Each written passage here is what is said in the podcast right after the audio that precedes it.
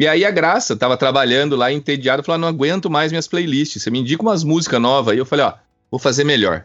Vou te indicar um negócio chamado podcast. Vou te indicar um podcast que vai te agradar. Indiquei o Imagina Juntas, que é feito por, pela Tulin, pela Jéssica Greco e pelo Gus Lanzetta, com uma pegada bem feminista, de empoderamento legal.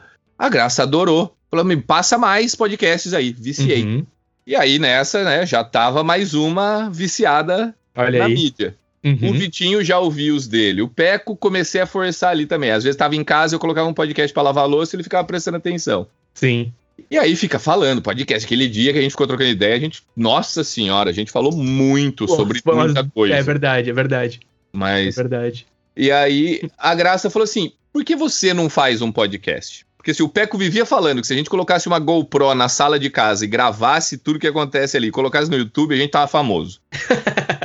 aí a Sim. Graça falou assim: cara, por que vocês não fazem alguma coisa? Vocês ficam falando, falando, por que vocês não fazem um podcast? Eu falei. Puta, já tentei fazer canal no YouTube, editar vídeo não é pra mim, é muita Ah. disciplina, é muito É. complexo. É. Aí ela falou: ah, áudio deve ser mais fácil. Aí não Uhum. pode dar cutucada na onça, né? Eu já. Deu uma semana e eu já falei assim: então, gente, seria um custo mensal disso pra ter hospedado. A gente tem um kit aqui pra iniciar com três microfones, a gente compra mais uma parte, uma mesinha de som, fica tanto por pessoa. Vamos fazer? Sim. Aí os caras assim, como assim? Vamos fazer sobre o quê? Eu falei, não sei, a gente compra o equipamento e aí a gente vai ser obrigado a gravar alguma coisa. Vamos, vamos gravar as conversas que a gente tem aqui na sala, sei lá. Sim. E nessa a galera abraçou e surgiu o visto de fora. Já estamos com um ano e tanto já de visto de fora. 73 episódios já, cara. Sim. Eu acompanho o Visto de Fora desde o início. Eu posso falar com orgulho. Visto de Fora. E você encontra no Spotify também, né, Bruno? Sim, no Spotify, no Apple Podcast, no Deezer, aí nos agregadores, normal, Uhum. normalmente aí. Sim. Mas assim, é, o que a gente fala muito lá é a gente faz pra gente. A gente faz porque faz bem pra gente gravar. E é uma coisa que a gente até comentou quando você me falou que você tava fazendo, eu até perguntei, faz um bem, não faz? Uhum. trocar essa ideia, Uhum. bater esse papo. E é lógico que a gente quer que as outras pessoas ouçam e participem disso, sabe? Ah, Sim. Interajam, sugiram temas, critique, a gente tá aprendendo Exato. a fazer, Feedback sempre sabe? bem-vindo, sim. Mas critique com educação, sabe? Exato, exato, exato. Não a é- interação é... muito importante, né? De certa É. forma, o ouvinte também faz parte, né? E Não, também é uma preocupação é uma das do- da, gente, né? Na nossa disso, né? conversa, né? Sim. Lógico. Porque se não fosse o ouvinte, a gente não precisaria estar gravando isso aqui. A gente poderia estar tendo esse papo aqui de toda maneira. A gente Exato. só tá gravando, não tá mudando nada o papo. A gente só tá Exato. gravando ele, nessa verdade. E, e eu acredito, Bruno, na, na mídia, no, quando eu digo eu acredito na mídia, no sentido de não que ela vá vir a tomar o lugar do rádio. Assim como a internet não tomará, na minha opinião, e quero ouvir a tua também, assim como a internet não tomará o lugar do jornal e da televisão, o conceito estará lá, eu acredito que o podcast andará de lado com a rádio. Isso falando no que eu posso ver de futuro aí, nos próximos 100 anos, que é o tempo talvez que eu terei de vida nessa terra. Otimista. Mas eu. Sim, é, enfim. Ah, mas eu digo assim: o podcast ele veio e vai ficar, ele já está. Ele, a mídia é muito forte e eu fico muito feliz por isso. E ele tem um approach diferente do, do YouTube. E É. eu espero que a mídia não venha a sofrer o que o YouTube, o que os youtubers, talvez que estejam nos ouvindo, vão entender o que a gente está falando, a questão do algoritmo, né? Você ficar escravo do algoritmo, Ah, sim, sim. né? É, eu acho que assim, é, eu fico feliz que é o terceiro ano consecutivo que a galera fala que é o ano do podcast. Eu não acredito mais nessa, assim, já tá. Já é o terceiro seguido que é o ano do podcast. Mas realmente eu acredito muito na mídia, até pela facilidade de você fazer o seu. Né? Sim. A TV é inalcançável, você não vai fazer o seu programa de TV. O YouTube é o mais próximo que você chega disso. Sim. É, para você fazer uma rádio é quase a mesma coisa. E, e o paralelo que você traçou é, é muito esse mesmo. Só que eu acho que o, o podcast é até mais intimista. Porque você tá fazendo coisas do seu dia a dia e ouvindo podcast. Sim. Eu, pelo menos, a, a gente começou o- a gravação, e eu sou o chato do controle do tempo do episódio lá no Visto de Fora. E agora eu já larguei mão disso, mas a gente queria fazer no tempo que demora para você lavar a louça ou ir da sua casa pro trabalho, 30 minutos. Para mim era é o tamanho ideal, é uma pílulazinha ali que você tem uma companhia enquanto Uhum. você faz uma atividade que você faz mecanicamente. Sim. E assim, eu acho que o pessoal se sente muito mais próximo do podcaster do que do youtuber. Eu, pelo menos, me sinto mais próximo dos podcasters que eu gosto. Até porque eu acho que é menos hypado, porque envolve menos dinheiro, inclusive, né, nesse momento. Então, você não tem que fingir uma coisa que você não é para ganhar patrocínio, para ganhar view, para ficar famoso. Sim. Ninguém vai ficar famoso fazendo podcast. Ninguém tá vendo a sua cara, as pessoas estão ouvindo sua voz só. Exato. Então, não vai mudar. Eu acho que a gente corre menos risco do que o algoritmo por isso. Uhum. Mas também eu vejo o podcast como uma mídia que vai gerar dinheiro para você viver disso, não tão facilmente quanto o YouTube faz. Né? Você tem menos uhum. canal de investimento, porque afinal de contas, quem movimenta isso é anunciante, né? Quem paga para aparecer ali. É isso Sim. que funciona hoje em dia. Sim. Então, eu acho que o podcast ele acaba sendo mais puro, fica menos vendido, menos traidor do movimento, menos João Gordo, sabe? boa! Eu ia exatamente usar essa alegoria também, muito boa, sim. Então. traidor do movimento. É, então eu acho que o podcast deve durar mais como um puritano. Vai vir a galera mais, olha, não, ali realmente quem faz, faz por paixão no negócio. Uhum, uhum. Então vai manter a mídia um pouco mais pura. Sim. Mas eu espero que ela popularize mais, assim. Sim. E enfim, novamente, citando Visto de Fora, né? Sim. Apenas eu faço questão de citar porque eu te falei, inclusive, quando eu te convidei pra gente ter essa conversa, que foi o podcast que me provou, me mostrou, tipo, cara, faça, é possível. Tamo aí, é entendeu? É possível, exato. Tamo aí, exato. tamo aí, acontece, dá certo, vale a pena, porque aquilo que tu mencionou, eu tenho essa sensibilidade, eu consigo sacar pela voz também. E eu, eu vejo as conversas de vocês, os, as, os approaches de vocês e, também a efetividade, sabe? Vocês têm uhum. é, conversas ali compartilhando experiências de vida que me ajudam muito e foram por muitos momentos companhias minhas, assim, como, como tu citou, ir pro trabalho, caminhando na rua, gosto da, né, das minhas caminhadas aqui no parque. E Sim. eu ouvia, cara, e assim, ó, às vezes numa conversa, que nem a gente tá conversando aqui, a gente não faz ideia. Coisas que a gente fala que somam muito pro ouvinte. O ouvinte, ele tá ali pescando, buscando as, as notícias, e o que a gente fala que para nós às vezes é tão normal, porque a gente já tá imerso aqui nessa cultura, e o ouvinte que tá em uma outra cultura, talvez no Brasil, em outro lugar do mundo, tentando, prospectando uma vinda para cá, ou tentando entender um pouco mais de questão cultural, e aí tem, se depara com uma situação do cara que tá na Bélgica, que compartilha essas experiências, os caras que estão no Brasil, uhum. E, e, mano, é enriquecedor mesmo, assim. Às vezes para nós tu olha assim, bah, mas esse episódio não. Acho que eu não trouxe não muita. Bom. É, acho que eu não trouxe muita. Não consegui agregar na nossa perspectiva. Mas o ouvinte, é. essa é a importância do feedback. Quando o ouvinte ele vem. Mano, feedback não significa que ele vai escrever um, um depoimento do Orkut. Ele vai simplesmente dizer: Meu, aquele episódio foi foda, obrigado. É. E às vezes tu vai olhar assim: Meu Deus, Adorei episódio, esse episódio. É. Exato. Já vale o dia, sabe? Exato. Já faz a gente precisa de um norte, a gente precisa de uma biruta para saber para onde o vento está soprando, senão eu vou só falar o que para mim é importante, às vezes onde eu estou trazendo mais valor é nas coisas que eu não estou prestando atenção, que eu estou compartilhando, né? Boa, Por isso exato, que a gente precisa dessa, dessa direção. Exatamente. Inclusive, eu tenho a missão do, dos, do Visto de Fora aqui, que a gente já tentou gravar com você algumas vezes, não conseguimos, mas agora sim, o senhor não escapa. A gente vai marcar uma data semana que vem, que o senhor vai estar no Visto de Fora, por favor. Sim. Que a gente faz questão pra caramba disso. Poxa, e não é de agora que as conversas vêm de você participar, mas teve agendas muito complexas, não é mesmo? Teve... Quem escuta se pensa, bah, o Nene, o Nene é treta. É, o Nene é muito, pô. É, não, é, é que não dá mesmo, às vezes não deu, cada um é. tem uma... É que assim, a vida não tá nem aí pros teus planos, como diz o. muito bom. O, o Nando Viana, um dos melhores stand-uppers do Brasil, muito na minha bom. opinião. Ele fala, ele tem um show, inclusive, ele é gaúcho, ele tem um show que chama A Vida Não Tá Nem Aí Pros Teus Planos. É verdade. Então, às vezes, a gente tinha marcado, acontecia alguma coisa no tra meu trabalho, no trabalho do Nene, ah, eu vou ter que voltar pro Brasil, ah, deu problema na exato, internet. Exato, Puxa é. vida, acontece, mas exato. felizmente dessa vez vai acontecer.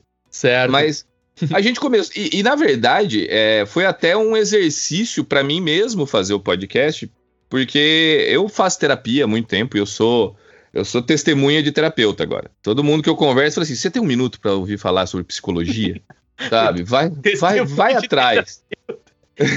eu tô... Porque eu acho que se você está vivo, você precisa de um de psicólogo, sabe? É. Muito bom, mano. Pode crer. E, e, realmente, eu tava descontando na cidade, eu tava muito descontente sim. com o Dublin porque não tava contente comigo. Não era a cidade. Sim, sim, o clima não ajuda, é frio pra dedéu, você tá longe da sua família. Mas eu fui lá porque eu escolhi, né? Aguenta firme suas decisões aí, Bruno Franzini. Uhum. Mas eu não tava sabendo diferenciar que o problema tava em mim e não na cidade. Sim. Né? E aí foi fazendo terapia e tal. Que eu falei, cara, eu, eu nunca me achei uma pessoa criativa, né? Porque eu, não, eu tinha um conceito de criatividade muito fechado e agora eu tô expandindo isso. Mas assim, eu sentia que eu consumia muita coisa relacionada à, à comunicação, à arte, à expressão de várias maneiras, mas eu não produzia nada meu sabe? Eu ficava muito frustrado disso, de tipo, puta, eu adoro esse podcaster, eu adoro esse YouTube aqui, eu adoro esse diretor de cinema, adoro esse autor, adoro esse pintor. E, e por que eu não tento expressar um pouco do que eu vejo do mundo em alguma mídia? Uhum. E aí nessa, o empurrãozinho da graça veio como um grande vazão de criatividade, assim. Eu falo, cara, eu preciso do visto de fora na minha vida, senão eu fico angustiado. Sim. É, é parte da minha terapia, sabe? E eu não me preocupo tanto em falar assim, não, eu vou fazer o melhor que eu posso, porque eu sou muito neurótico em criar competitividade onde não, não tem necessidade disso, sabe? Uhum. Então é um exercício semanal de tipo, olha, por que você tá de host? Porque você tem que falar menos. Porque como vocês perceberam nesse episódio, eu nunca lê a boca um minuto. então, assim, a minha função de host é para eu aprender a ouvir mais do que falar, a aprender mais, a observar, a pôr outra pessoa na conversa, incentivar uma perspectiva diferente. Então, eu aprendo a cada episódio. Eu, eu gosto muito de gravar por causa disso. Eu gosto de ouvir modelos de podcast diferentes, formatos diferentes, para ver o que, que a galera tá Sim. tá fazendo por aí. E tem muita coisa legal. Sim. O seu é uma pegada muito diferente do nosso, até pelo seu timbre de voz. Você fala calmo. Eu tô. Ah, velho, eu, eu pareço um camundongo cheirado, né? Eu tô tempo inteiro me mexendo, falando, é foda. Cara, muito bom. Isso é uma das coisas no Visto de Fora também, que eu vou compartilhar contigo. O teu, a tua maneira, o teu approach, né? E a personalidade de cada um dentro do é, programa é, é muito bom. diferente se complementam, é impressionante. Exatamente. É isso, a personalidade de cada um. E tem uma, umas sacadas também, Bruno, que é natural, tu vê que tu não, tá, tu não escreveu aquilo e tu tentou trazendo. É umas sacadas muito legais, cara. Muito massa, assim, na boa, mano. E parte muito de ti, às vezes, nos comentários, assim, que eu fico, caralho, muito bom. E tem, de novo, tem as personalidades ali, e tem uma voz feminina que é muito importante. Não, elas não precisam de nós, não, elas não precisam que a gente fique aqui dizendo, oh meu Deus, como é importante uma voz feminina. Mas que bom, cara, e da graça, inclusive, eu falei com ela esse final de semana, né? Uh, cara, soma muito, né? A personalidade dela, a força dela, né? Eu, particularmente, eu falei pra ela que eu aprendi muito com ela. É, sendo gaúcho, inclusive, né? Cheio uhum. da, das questões sociais e preconceitos, falando de mim, da minha pessoa, Sim. Luiz, que eu trago da cultura onde eu estava inserido, e estando aqui, obviamente, né, uh, tu também pode somar comigo, eu queria até ouvir de ti também em relação à Bélgica, que aqui hum. na Irlanda, Dublin especificamente, a comunidade LGBTQ, acho que tem LGBTQS, enfim, a comunidade né, homossexual, a questão da sexualidade aqui ela, na minha opinião, está mais à frente, o, o debate, a conversa, a, a, o local na sociedade, o respeito. Queria ouvir de ti também, e também somando nessa questão da comunidade LGBT, e me perdoem aqui se eu não estou trazendo todas as cores e letras do arco-íris, perdão, a questão também de pessoas bonitas, é, na tua opinião, Bruno, em relação ao Brasil, Irlanda, em relação à Bélgica, aqui, não comparando, mas em relação à mulher, ao homem, à pessoa bonita, como que para você, assim, tem, tem gente bonita, em resumo, na Irlanda? Tem, tem gente bonita na Bélgica? Como é que é, assim? Desculpa se eu trouxe uma pergunta muito grande. Não, não, tranquilo. Cara, primeiro que, assim, o que você falou da graça tá completamente é, de acordo com o que eu penso. Eu aprendo com a graça sempre, porque apesar de eu falar que eu fui criado num um ambiente muito mais feminino do que masculino, meu pai faleceu quando eu era mais jovem, então quem me criou foi minha mãe, minhas uhum. primas mais próximas são como irmãs e tal você uhum. ainda tem aquela cultura machista que tá enraizada em você que você nem percebe. E a graça traz essa ponderação e mostra pra gente que não, tem um outro jeito de olhar para as coisas e, e, é importantíssimo ter ela lá, sabe? Então, às vezes a gente até eu até cobro ela de falar mais. Fala, Graça, a gente precisa aprender mais, cara. Você precisa falar mais. Vai. Tanto que agora a gente tá tendo, tá pensando em ter uns spin-off e o da Graça é o que deve sair primeiro aí. Vai ter uns spin-off do Visto de Fora vindo por aí. Olha aí, ó. Primeira é. mão aqui no Nene Talk. Primeira mão, exatamente. Uhum. Que vai ser o Gracinhas ao pé do ouvido. Olha aí, cara, muito bom. Muito é. bom. Mas assim, é, a questão do, do, da beleza, eu acho que antes é, o meu conceito de beleza mudou muito, assim, né? Até uhum. pela questão de machismo, eu tinha dificuldade de falar, não, que homem bonito, aquele cara é bonito, né? Você, parece que a palavra bonito enrola na sua boca quando é para se referir a um homem, né? É, é, ridículo isso. Você tem que ir desconstruindo aos poucos. Verdade. Na Bélgica, a galera é muito, parece ser muito bem resolvida, super. Como eu te falei, eles são muito reservados, então eles prezam muito com o cuida da sua vida e eu cuido da minha, sabe? Uhum. A real é que tem menos fiscal de toba dos outros aqui do que no Brasil, por exemplo. né? boa, que... boa.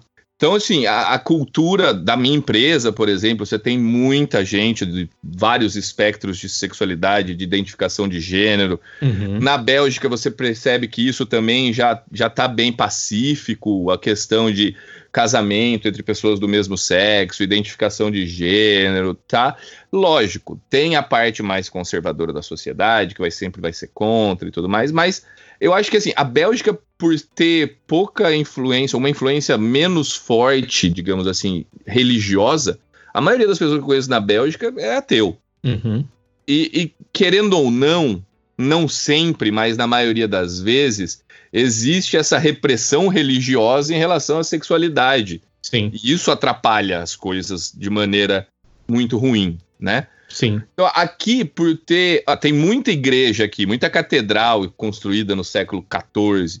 Uma delas é mercado, a outra virou livraria, uhum. a outra é galeria de arte. Então, assim, a galera aqui é muito bem resolvida com, ó, faz o seu, não atrapalha o meu e ninguém se mete na vida um do outro. Então, até mais que na Irlanda, isso. Uhum.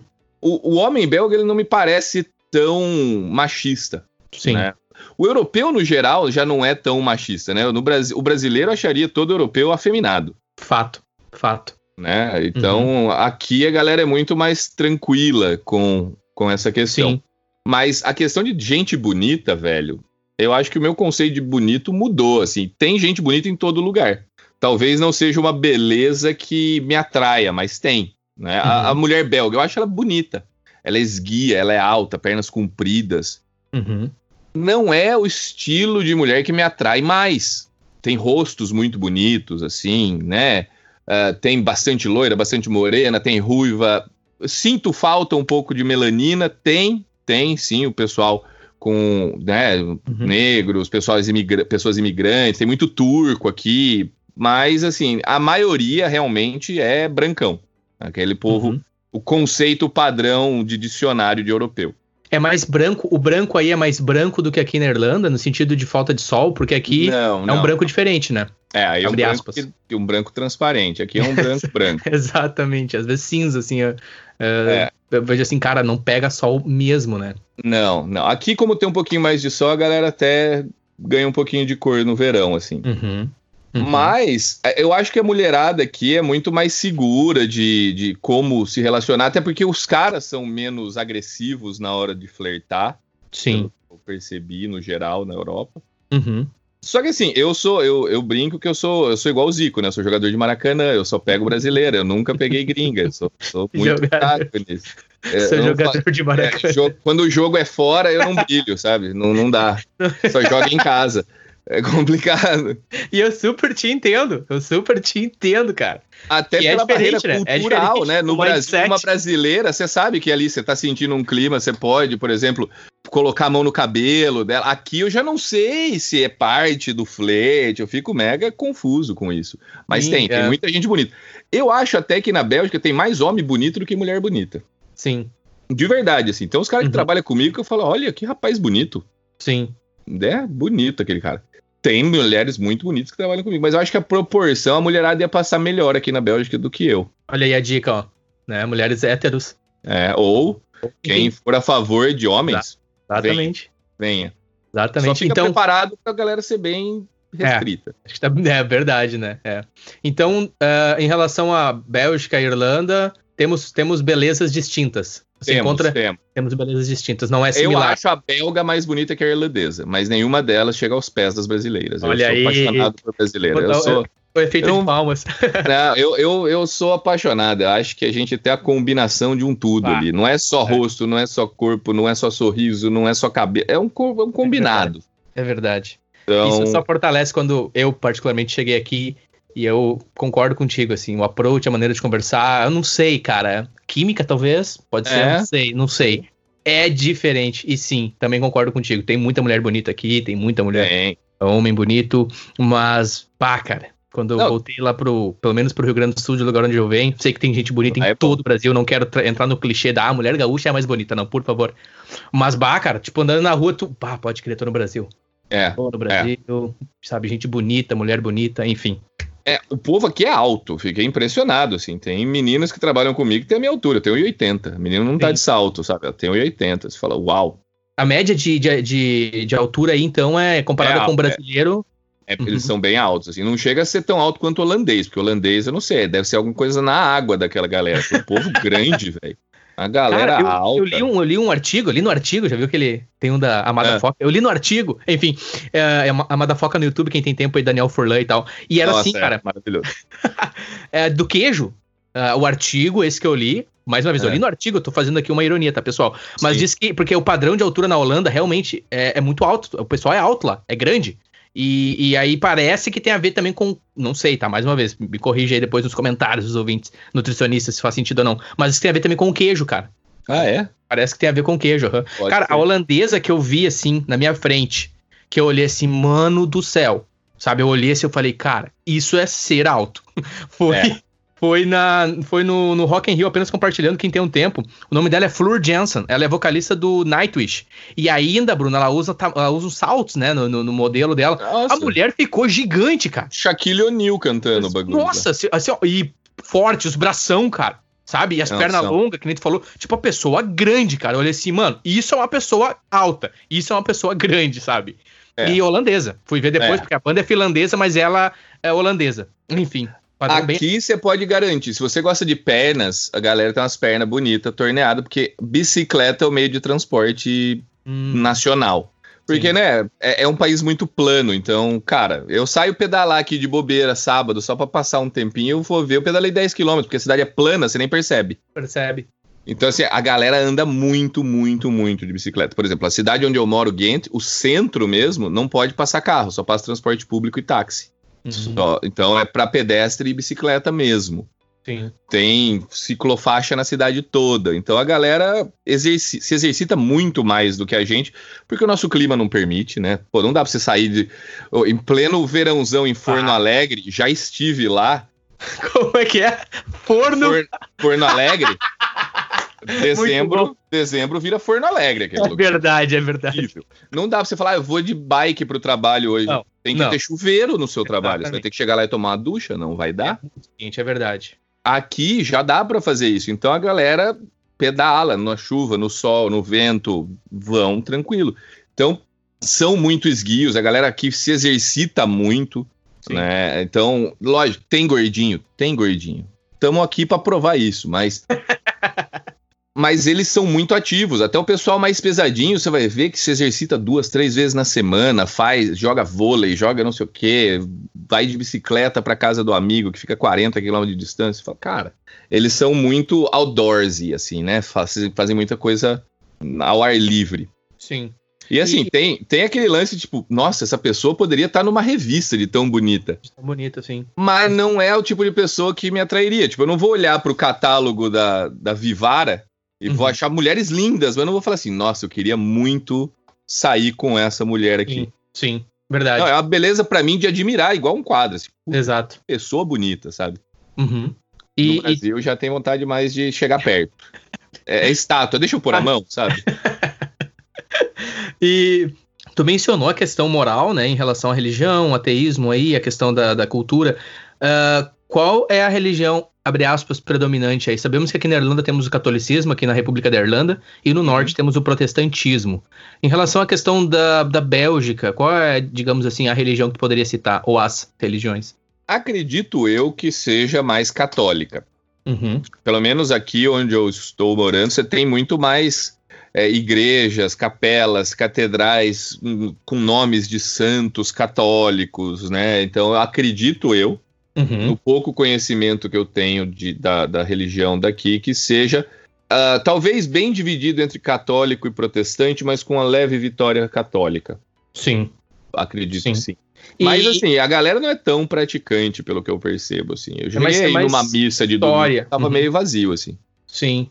Mas história, digamos assim, é. aspas, aquela questão uhum. que tu mencionou dos, dos castelos, prédios, enfim, da, da arquitetura urbana que atualmente tem sido usado para livraria, entre outras coisas. Uhum. Já não tão presente a voz da igreja, né? É, é, realmente, é como é realmente, né? A Europa, abre aspas, primeiro mundo, não me levem a mal os ouvintes, eu não quero aqui de maneira alguma entrar nessas comparações, mas nesses aspectos é como os caras já meio que estão vacinados, né? A gente pode falar do nosso país, da nossa casa no Brasil, quanto que a religião ela é forte, né? Quanto que ela Sim. influencia na cultura, é, na candidatura de presidentes, presidenciáveis, o quanto é presente, seja dentro da parte da questão pentecostal ali, da questão uhum. protestante, na linha do evangelicalismo, evangelho, enfim, das igrejas brasileiras, ou até mesmo do catolicismo, né? Tu vai em, em cidades assim, posso falar lá no sul, é, o pessoal lota a missa, o pessoal vai no domingo, ainda tem essa. É diferente, assim, digamos, e a igreja ainda é. fala muito na sociedade, né? Enfim, aqui é outra questão, outro debate, mas só fazendo um, um comparativo. É, eu acho que eles já têm mais tempo de vida como país uhum, para perceber que precisa separar o exato, Estado da igreja. Exato, de fato ser laico, né? O, o Estado de fato ser, ser laico. É uma contradição no nosso país aqui, deixa eu até mudei o tom de voz. Estado laico, onde, enfim, enfim, eu não quero entrar no assunto. Os, os ouvintes têm as suas. Não, se a gente for, eu vou é. defender religião brasileira mesmo, que eu sou um bandista, e aí a gente aí. vai falar de outra coisa. Mas... Ontem eu vi um vídeo do Pondé sobre Umbanda. Umbanda. Muito bom, inclusive. O Pondé falando sobre a questão da, da Umbanda e do Candomblé. E, cara, é. riquíssimo, riquíssimo. Porque eu posso falar de mim, venho de uma cultura protestante católica, onde Umbanda, me perdoe que os ouvintes, é, é do mal. Isso é uma eu questão sei, que é. eu vim dessa cultura. Ah, não, Umbanda, uhum. Umbanda é do mal. É. é. Religiões afro é do mal, eles são do mal. Sim. Isso você não, não deve ter contato com isso, quando na verdade é riquíssimo. É se maravilhoso. Você, se você for estudar música, você vai ver a riqueza que é na questão de percussão, e de, entre outros instrumentos. Inclusive Sim. o banjo, eu tava vendo, mano, o banjo tem origem na África. O banjo ele não é origem celta. Posso estar equivocado aqui. Eu não li no artigo, eu vi num vídeo do, do YouTube. Mas a é origem. É muito mais banjo, confiável. Ela veio. É muito mais. A fonte é melhor. Ela veio, tem origens africanas, se eu não me engano. Foi o Peru, acho que falou isso aí num vídeo dele que ele fez aqui, cara. Se eu não me engano. Enfim. É, uh... é whitewashing, né? A gente viu o mundo de acordo com o whitewashing. É esse Exato. o problema. Exatamente. E deixa eu te perguntar nessa questão também, agora trazendo um pouco o atual, né? Esse, esse assunto que a gente tem tido aí na discussão é, de, de raças e afins, e, enfim. Hum. É, na, na Bélgica teve um approach, como é que foi essa questão com teve, porque, o Floyd? Né, cara, a questão da Bélgica é muito delicada. Uhum. Porque, assim, um dos maiores genocidas da história da humanidade foi Leopoldo II, né? O, a, a, República do Congo era propriedade da monarquia belga do, até 1904, alguma coisa assim. Uhum. E, tipo, ele dizimou, sei lá, 70%, 80% da população negra do bagulho, assim. Foda. Então você tem imigrantes desses países que foram colônias aqui, por exemplo, em Ghent, em Bruxelas acaba tendo mais por ser a capital e por falar mais francês do que holandês. Uhum porque aí dentro do Congo o francês foi o idioma oficial lá, mas aqui na cidade onde eu moro tem uma, tem uma estátua do Leopoldo II, que no momento que estava realmente bem, bem pegando fogo a questão do Floyd, a galera foi lá e realmente banalizou a estátua, pichou, jogou coisa, tentou quebrar, e aí a prefeitura falou: não, nós vamos tirar então. Uhum. E aí a galera falou, então tá, enquanto você não tirar, vai ser vandalizada todo dia. Então, até o último dia que tiraram, a galera tava indo lá jogar tinta, colocar as coisas. E aí tiraram. Uhum. E eu, eu percebo que, assim, você vai mencionar o Congo belga pra galera, eles têm aquela vergonha histórica, sabe? A Olha vergonha aí. histórica uhum. do alemão em relação ao nazismo. Uhum, uhum. Isso, isso é muito importante que tu tá falando agora. O que tu trouxe agora porque eu acredito que o ouvinte, principalmente os ouvintes do, do cast aqui do Nene, eles estão muito ainda no Brasil, a maioria deles. Uhum. E às vezes eles me perguntam, ô Bruno, porque a gente tem esse. Eh, eu não gosto de falar isso, mas é verdade, a gente tem esse complexo de vira-lata, né, Bruno? Porque o Brasil, é tão, o Brasil é um gurizinho, é novo. O Brasil tem 500 e poucos anos, é novinho, e a gente tende a achar que eles estão certo, abre aspas. E é. uh, no sentido. A gente tem muito a aprender, óbvio. Mas isso que tu falou é fato, essa vergonha né, histórica, essa questão deles realmente eles sabem, eles conhecem até melhor do que nós. É tipo assim, os portugueses sabem o que foi a Sabe. nossa colonização. Os espanhóis sabem o que foi. O período de colonização na América. Os franceses sabem o que eles fizeram lá no, no, no, Haiti, enfim, os belgas sabem o que eles fizeram, como tu citou aí, né? E eles não têm orgulho disso, assim como os alemães não têm orgulho do que foi feito em relação à Segunda Guerra e afins, né? Lógico, infelizmente você vai ter ultradireita em todo lugar. Tem a galera ainda é. que é fortemente racista na Bélgica, tem, mas assim, é, acaba sendo mais velado até. Não uhum. é tão alardeado quanto é nos Estados Unidos, por exemplo, com movimentos de extrema direita. Charlottesville lá. lá. por exemplo. É, não, não, chega a tanto, assim. Uhum. Mas, assim, existe uma, uma segregaçãozinha, digamos. Não chega a ser uma, uma coisa tão latente, mas tem bairros específicos de etnias. Por exemplo, o primeiro bairro que eu morei aqui em Ghent era prioritariamente turco ou imigrantes árabes ali, da, do, do, Oriente Médio, Turquia ali, por ali, si, é, Líbano. Uhum. E era muito raro você ver, tipo, belga-belga morando ali, era mais imigrante mesmo. Sim. Agora eu venho para o centro, eu já vejo muito mais belga morando ao meu redor e menos turcos, por exemplo. Tem algumas, alguns bairros que você já vai ter uma predominância mais de imigrantes africanos. Sim. E aí você tem essa divisão, mas eu acho que isso acaba tendo em, em mais países europeus por aí também. Uhum. Mas eu cheguei a ouvir, tipo, é, quando eu, eu, chegou o verão, eu tenho melanina mais na pele, né? Então bateu um solzinho, a gente ganha aquela corzinha, fica bacana, né? Uhum. E aí um cara do trabalho falou, a gente tava falando de etnia, tava falando que o Brasil é extremamente racista, o que não faz sentido nenhum. Sim. Você vai explicar para um, pra um europeu que brasileiro é racista, dá nó na cabeça do cara. Tipo, yeah, tipo. Eu quero assim? falar assim, é. é. pera, vocês são um milkshake de raças e vocês são racistas, é isso? Pera aí, deixa eu entender. Uhum. Como é que tá rolando a parada. Sim. E aí ele falou assim, ah, mas você também não é branco, né? Pra mim, tipo, uhum. mano, é assim, tudo bem, eu não sou branco padrão Bélgica. Sim. Até gostaria de ser mais moreno, fala bem a verdade, dá mais cara de brasileiro para mim, pelo menos, né? Já me falaram que eu tenho cara de grego. então, assim, tem uma. De... Porque é, realmente é diferente a tonalidade de pele. O Brasil tem pantone gigantesco de tonalidade de pele. Aqui ou é brancaço ou é negro.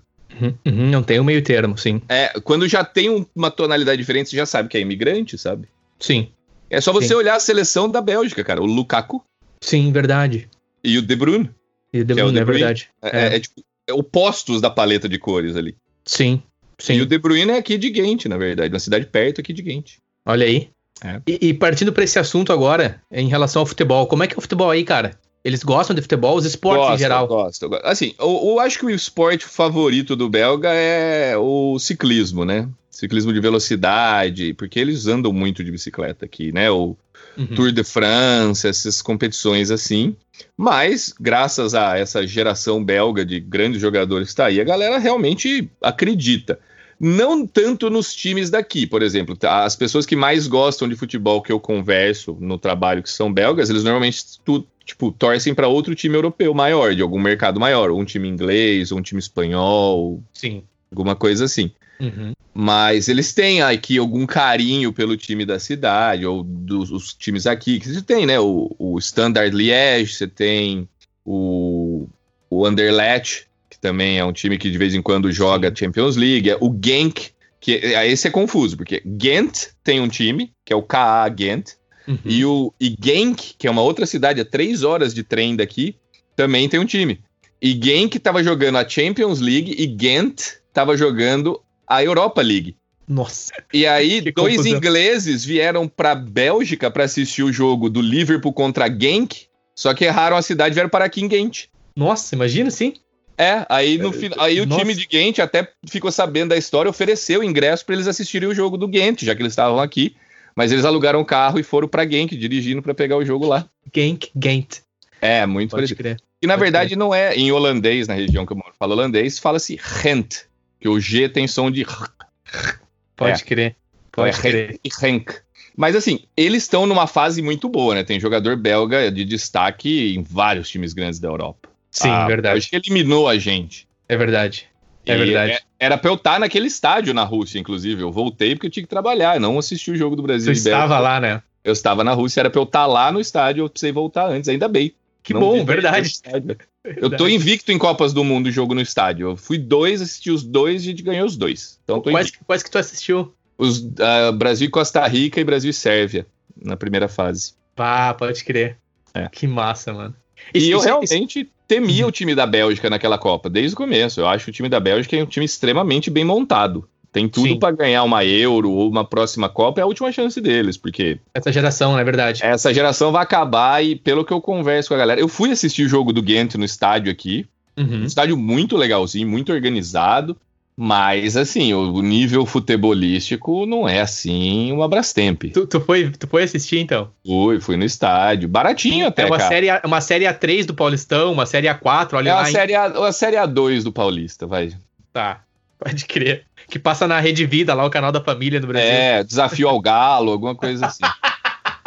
Ah, pode crer, Os mano. times não são tão fortes aqui, Uhum. realmente. Se você for pegar a Holanda, por exemplo, que você vai ter expoentes, exponentes maiores, né? Você vai ter o PSV Eindhoven, você vai ter o Ajax, você vai ter uma Uhum. porrada de time.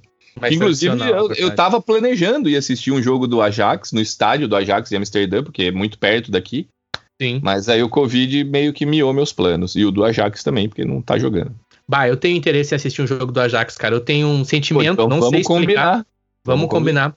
Porque eu tenho um sentimento para com o Ajax, não sei te explicar, de novo. Uhum, Acho muito bonito o segundo fardamento deles, Sim. que é o preto. lindo. É, tem, tem essa questão, acho que foi nas, ano passado ou retrasado, que eles chegaram perto.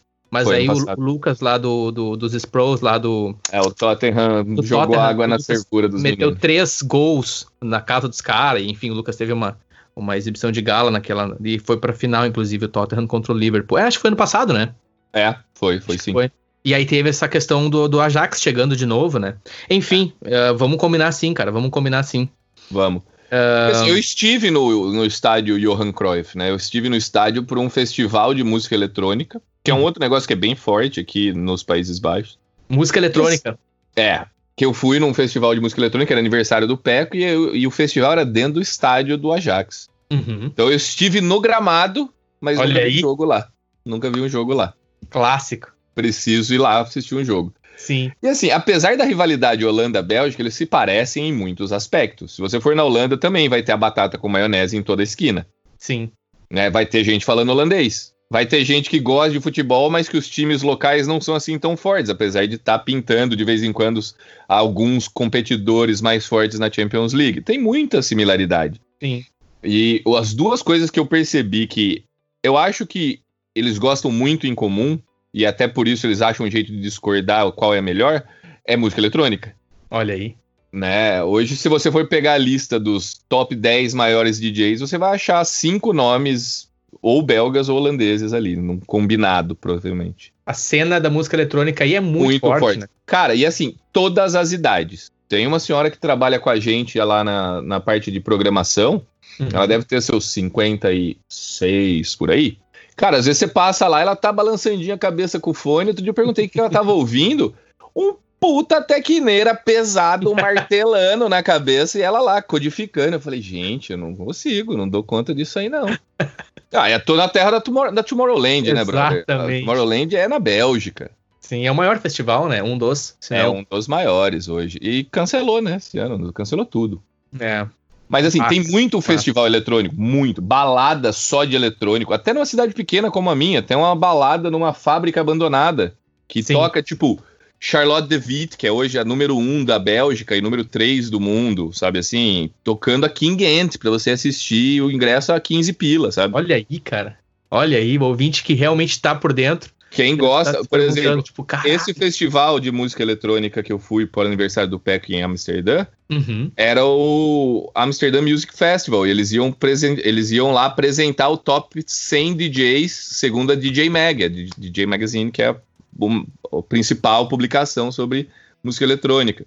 Ah, Então a gente tocou Guetta, tocou Tiesto, tocou Martin Garrix. olha E aí. aí, e aí eles anunciaram os vencedores de 2019, que eram dois belgas, que é o Like Mike e o. Como é que chama? Like Mike. Dimitri Vegas e Like Mike. Dimitri Vega e Like Mike. E aí eles estavam lá, porque eles são da Bélgica, eles estavam ali na Holanda. Uhum. Eles subiram ao palco na hora que foram ah, anunciados como vencedores e fizeram um set de 30 minutos. Não tava nem no line-up. Os dois tocaram. Os dois tocaram. Uma. Uhum. É. Eles Olha são uma só. dupla, eles são irmãos, cara. Ah, é- entendi. Eles tocam. São, é, o, o- Perdão. É os dois juntos, não É, são... Dimitri Vega e Like Mike, é, é tipo um conjunto, é os dois juntos. Uhum, entendi, entendi. Belgas. Belgas. E tem essa Então- rivalidade também na música? então? Tem, porque aí você tem também expoentes gigantescos holandeses, né? Martin Garrix é holandês, acho que o Marshmallow também é holandês. Você tem uma galera de música eletrônica pesadona Olha aí, da cena. Olha aí. E, cara, todo mundo quase tem a sua playlist de eletrônico aqui na Bélgica. A pessoa que você menos imagina que você vai curtir, você vai trocar uma Uhum. ideia com ela. Fala, não, porque eu tava. Terceiro ano já que eu vou em todos os festivais eletrônicos de verão. Você fala, caramba, malandro, não imaginava. Sim, sim. É muito Sim. parte da cultura daqui. Porque eu tava pensando assim, eu tava ouvindo os outros episódios. Né, do, do seu próprio podcast aqui, do Nene Talk, e a galera fala bastante de música, e eu falei, se ele me perguntar o que, que é a música tradicional, eu vou ter que falar, ué, vai ser que ser o eletrônico, cara. Não, Sim, sim. lógico, vai ter o indie, vai ter o rock, vai ter o folkzinho próprio aqui, mas o grande mesmo, é, músico padrão exportação belga é eletrônico. A música Talvez. popular, É. pode-se dizer? É, talvez você vá até conhecer um cara, o Stromae, o Stromae, do Alors on Dance. Alors Ah, né? Depois coloca a música Perdoe aí. minha ignorância, eu preciso estudar Que eu, mais. isso. jurava, que eu jurava que ele era francês. Né? Stromae canta em francês. De novo, assim como a batata, é belga. É belga. assim como a French fries é belga. É Ok. belga. É belga. E a cerveja, né, brother? Que aqui é o produto mais tradicional. Eu ia pra esse lado agora contigo, ouvinte aí que tá na quarentena, talvez, né? Até o ouvinte que tá tentando uma rehab aí, tentando não. Hum, não veio agora, agora pode dar um stop aqui, a gente segue o programa depois, mas vamos falar de álcool, vamos falar de bebida alcoólica, da cerveja. E por É. favor, Bruno, compartilhe o teu. Você tem experiência com a cerveja irlandesa e agora na Bélgica. É, eu tenho bastante experiência com cerveja, não é à toa que eu tenho a tampinha de Heineken tatuada no ombro esquerdo, né? Mas enfim. Uhum. O que é também motivo de desgosto dos belgas quando eu mostro, Eu, ia, eu ia comentar isso, né? porque é holandesa, a, né? A Heineken é holandesa, exato. É, eles odeiam, eles falam que a Heineken é mijo de cavalo. É. bom. E eles nem falam que a Stella Artois é melhor, não. Eles falam que é a Jupiler, que é a que eles mais tomam aqui. Stella Artois nem é a cerveja mais tomada. Fiquei em A choque. Estelinha, a Estelinha não é a mais tomada, a Belguinha. Não. Ok. Qual Na é que é? verdade, o Júpiter? belga gosta muito. Jupiler. que é um Jupiler, touro. É, ela é vermelha com touro na, Hum. na- na embalagem. Eu particularmente, eu particularmente não gosto. Acho ela muito azeda. Não, não, não me apetece. Tomo, né? Mas vou tomar outras cervejas. Sim. Assim, primeira coisa que você nota quando você sai da Irlanda é como qualquer outro lugar do mundo é mais barato pra você beber. Porque Olha a. Irlanda tem um imposto muito alto em álcool, né? Em produto, bebidas alcoólicas, devido ao alto índice de é, alcoolismo da população. Sim. Exato. Uhum. Então eles têm que taxar alto. Aqui o belga ele é muito, o belga no geral ele é muito respeitador das regras, sabe? Então o cara não vai beber e sair dirigindo, o cara não vai exagerar, ele vai dar aquela controlada na- no geral. Uhum. E até porque a breja belga é muito forte, né? Você, assim, você vai achar cerveja que eles consideram fracas, é tipo 6% o teor alcoólico. Você fala, ah, ok, 6%, é 6%. muito mais do que a Pilsen. Uhum. Mas assim, a primeira vez que eu cheguei aqui, eu tava num Airbnb até liberar o apartamento que eu precisava para que eu tinha alugado.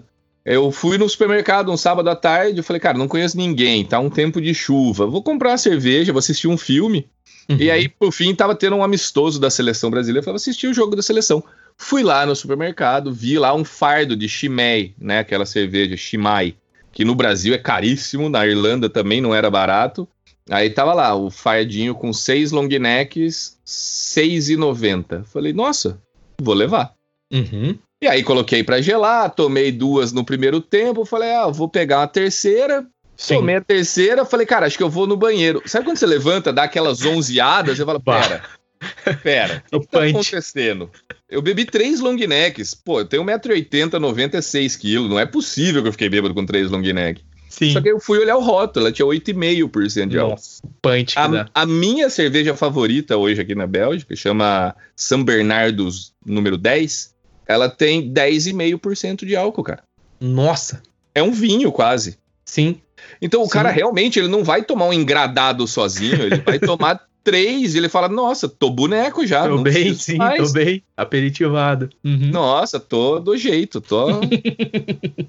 e assim, Olha ele só. tem muita variedade, né? Porque assim, a, existem três. Vou eu lecionar de novo sobre alguma coisa. Favor, existem três grandes escolas cervejeiras. Uhum. A escola alemã, que é conhecida pelas regras de pureza.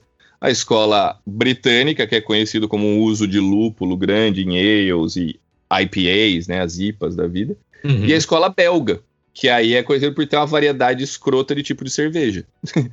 então, assim, você vai ter desde as Pilsens tradicionais, a Stella Artois, que é uma lager, até uhum. as trapistas que são feitas. Só existem sete marcas trapistas na Bélgica inteira. Que para ser trapista tem que ser feita dentro de um monastério, tem que ter pelo menos um monge trabalhando na produção da cerveja, tem que cumprir uma série de regrinhas da cerveja, tudo mais, blá blá blá.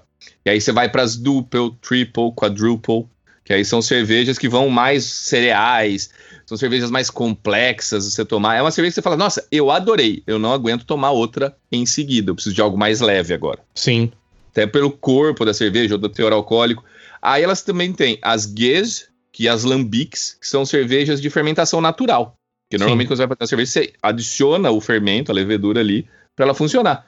Nas Guez e nas Lambic, não. Eles meio que largam o tonel aberto por um tempo para pegar a levedura do ar e fermentar com aquilo. Olha aí. Então você vai ter uma cerveja mais pro azedo, às vezes ela lembra quase um prosecco, um espumante, porque ela é muito gaseificada. Sim. E aí você vai ter as fruit beers, que até criança toma, que ela tem 3, 4% de alcoólico, que é cerveja de cereja, cerveja de morango, cerveja, porque realmente vai framboesa na última etapa da cerveja. A cerveja é rosa, ela é doce, dá pra você comer como sobremesa. Sim. É quase um refrigerante. E de fato, crianças tomam essa ou Toma, assim, a partir dos 10, 12 anos, assim, deixa tomar, assim, em datas especiais. Ah, no Natal você vai tomar uma uhum. fruit beer de uhum. cereja, por exemplo. Sim. Sim, cultural também, né? Até pro é, ouvinte que tá no Brasil, talvez não é a favor da questão de alcoolismo, enfim, a gente não tá aqui de maneira alguma. Acho que tá bem clara a nossa conversa aqui. Mas então tá, cara, olha só. É. E aí a criança tá lá com 10, né, para 11 anos, o pai e a mãe, Prova. obviamente, junto. É, e aí eles falam assim, ó, você vai acabar tomando em algum uhum. momento. Então a gente uhum. prefere Sim. meio que Sim. começar aqui lidando com isso. Fruit mas... Uhum. Ah, e no Brasil a gente faz muito dessa. Ah, molha o dedinho dele é, na cerveja. É, é. Eu, só, eu, só, não quero que talvez algum ouvinte vá ouvir. É, não estamos. Os caras estão lá dizendo que criança vai beber algo. Sabe como é que é, né, Bruno? É, eu não tô falando que tem que fazer, tô falando que é, é cultural é, em algumas famílias. Aqui, realmente né? é. Realmente essa questão da cerveja, né? Óbvio uh, da bebida. Qualquer mercado que você vai, vai ter pelo menos três ou quatro marcas de cada um desses tipos que eu te falei. Então tem uma parede de cerveja no supermercado. Uhum, uhum. Então, toda vez que eu vou, é o lugar que eu gasto mais tempo no mercado. Observando e. Ah, eu vou ver o que, que eu não uhum. tomei ainda, o que, que eu tô uhum. afim de tomar hoje. Sim. E é bem barato, tipo, bem barato. Em comparação com a Irlanda, por exemplo, só para dar um Sim. paralelo, se você comprar um fardo de latão 12, vem 12? Vem 12 latões, ou 9, 9 latões uhum. de Stella Artois. Você vai pagar entre 12 a 15 euros, provavelmente. Uhum. Aqui, se eu comprar. Aqui eles não vendem tanto latão mesmo, eles preferem a long neck ou a latinha pequenininha. Se eu comprar 6 long necks de Stella Artois, eu vou pagar 3,20, 3,50. Bah, bah. É, é. bem diferente o preço. Ah, pode crer. É. Realmente começo, aqui é caro. Mudando para cá, eu ganhei uma barriguinha. Mudando para cá, eu ganhei uma barriguinha. Sim. eu lembro que eu tive essa experiência de bebida em relação a, a custo quando eu estive em Portugal, mais uma vez. Outra ah. cultura, outro ambiente, até uh, o, o, o, clima interfere também na produção, como tu citou ali os exemplos que tu deu da cerveja. A gente tá falando de um lugar mais tropical, Portugal. Cara, é muito barato. Assim, é. Realmente muito barato. Claro, tem a questão do euro, a questão da moeda, a questão do, do, do, do, da, do custo de vida, né? No, uhum. Do país e tal. Mas então, chegar na Bélgica tem que ter cuidado para não se tornar um pinguço, né? Tem, tem. Ela tem, tem que se cuidar. Na verdade, a galera já tá até acostumada que é um roteiro de um turismo alcoólico. de turismo. turismo alcoólico. É. A galera que realmente gosta de cerveja sonha em ir para Alemanha para Inglaterra Sim. e para Bélgica, tomar na, na, na, fonte ali. Verdade, verdade. Né? Sim. Mas assim, na Bélgica é muito legal essas questões de visitar as cervejarias, porque eles fazem um turismo em cima disso, mas não é a atividade principal. Por exemplo, a maioria das cervejarias não faz tour aos fins de semana, só em dia de semana. Pô, interessante, cara. É. Só no dia de semana. Só no dia de semana. Porque senão você vai ter que pôr gente para trabalhar de fim de semana ali. Blá, blá. E o belga preza muito, muito pela relação pe vida pessoal sim. e vida de trabalho. Olha aí.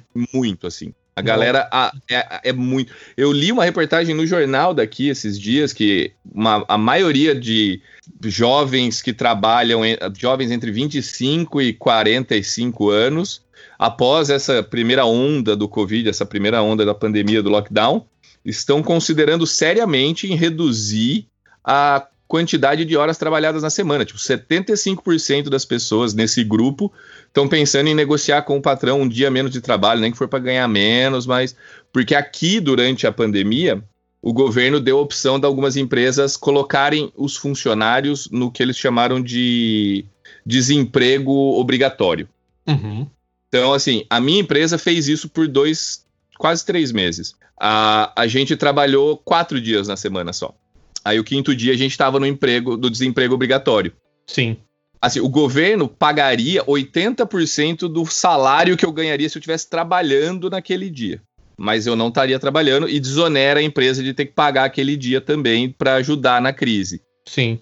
E aí a galera que está trabalhando de home office, está trabalhando um dia menos na semana, percebeu que, primeiro, você trabalha muito mais nos quatro dias que você está realmente trabalhando você tem oito horas a menos para entregar a parada, então você realmente tem que estar tá focado enquanto você está fazendo. Você gasta menos tempo olhando rede social para matar tempo. É, boa.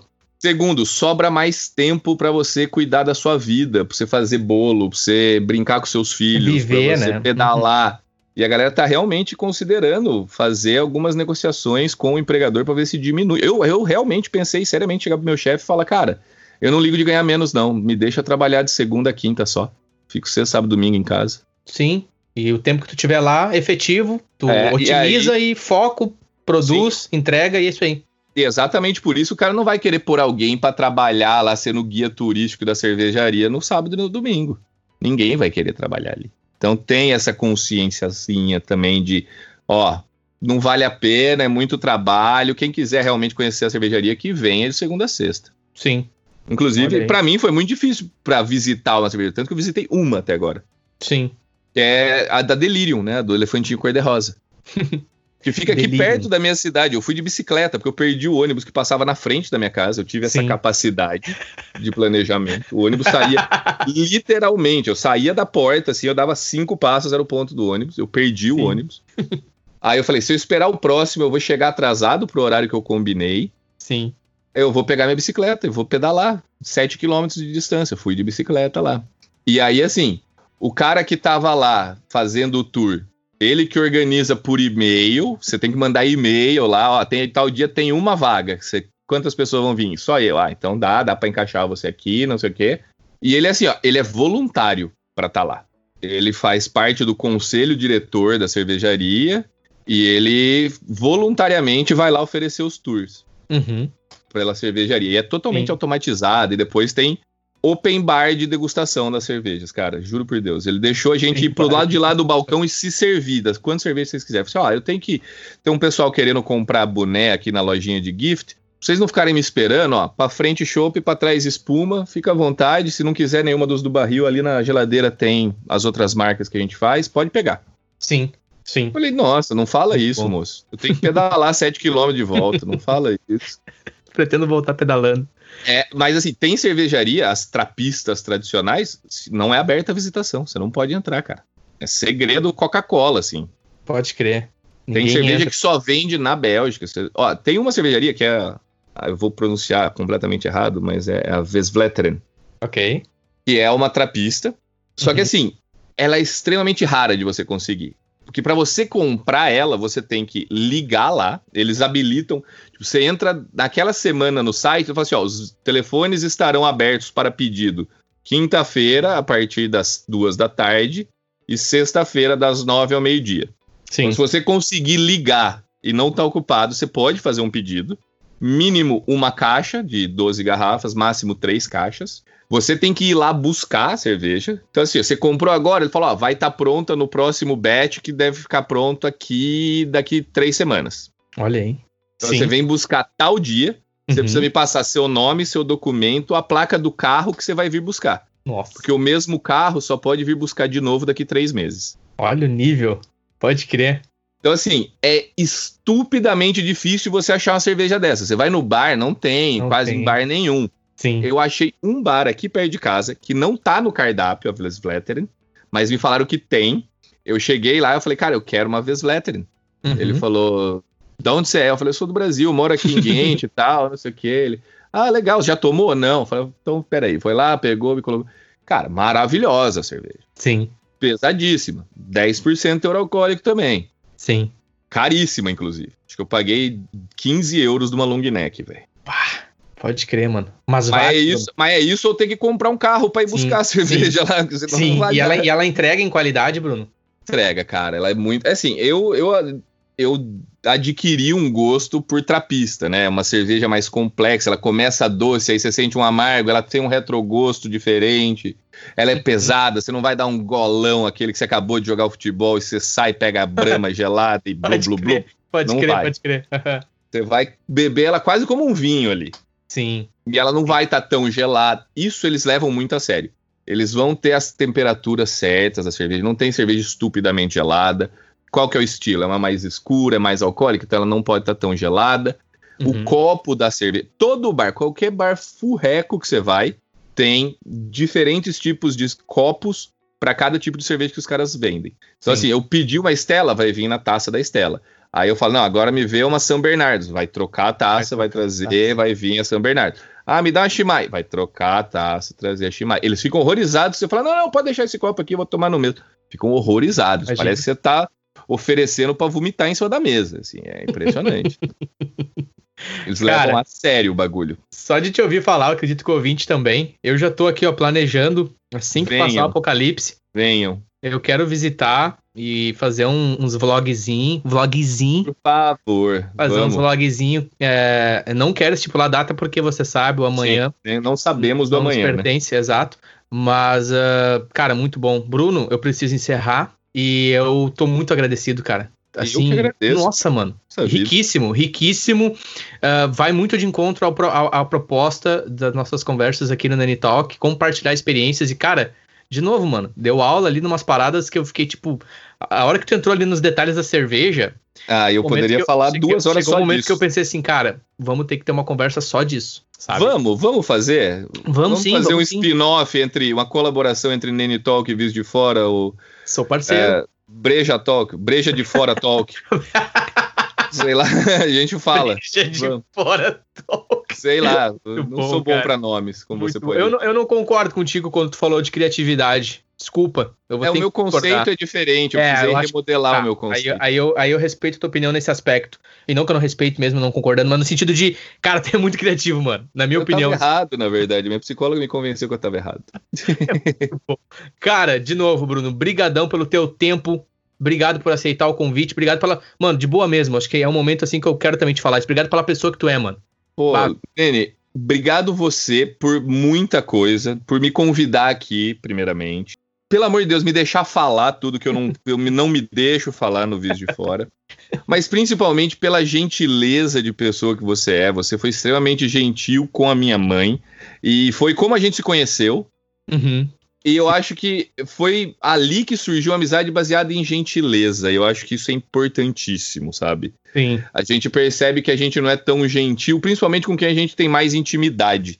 sim. E, e eu sempre me senti muito bem, sempre, sempre fui muito aberto a conversar de vários assuntos e expor a sua opinião, me fazer pensar de um ponto de vista diferente. Então, cara, obrigado pelo convite. Obrigado por Sim. toda a ajuda que você deu para minha mãe. Obrigado pela amizade, pelo cara excepcional que você é. Parabéns pelo, pela, pelo podcast, pela iniciativa de fazer. Tá bacana. E você- eu já consigo ver mudanças de um episódio para o outro. Sim, Não ouvi sim. todos inteiro, mas você vai conseguir acompanhar essa evolução. Você vai vendo que você vai melhorando. E Sim. é animal o formato que você fez. Você tem uma facilidade de fazer as pessoas se sentirem confortáveis para falar, que é impressionante. Então, parabéns, cara. E, por favor, vá lá com a gente gravar Sim, semana que certeza, vem no disco. Com certeza. E vamos fazer mais episódios Sim. em conjunto, por favor. Sim, o primeiro é de muitos, com certeza. Brunão, um abraço para ti. Grande é, abraço. Melhores sentimentos, melhores energias sempre. Tamo junto e a gente vai se falando. É nós, irmão. Tamo junto. Valeu. Juntão. Abraço. Obrigado por escutar este episódio. Game Talk.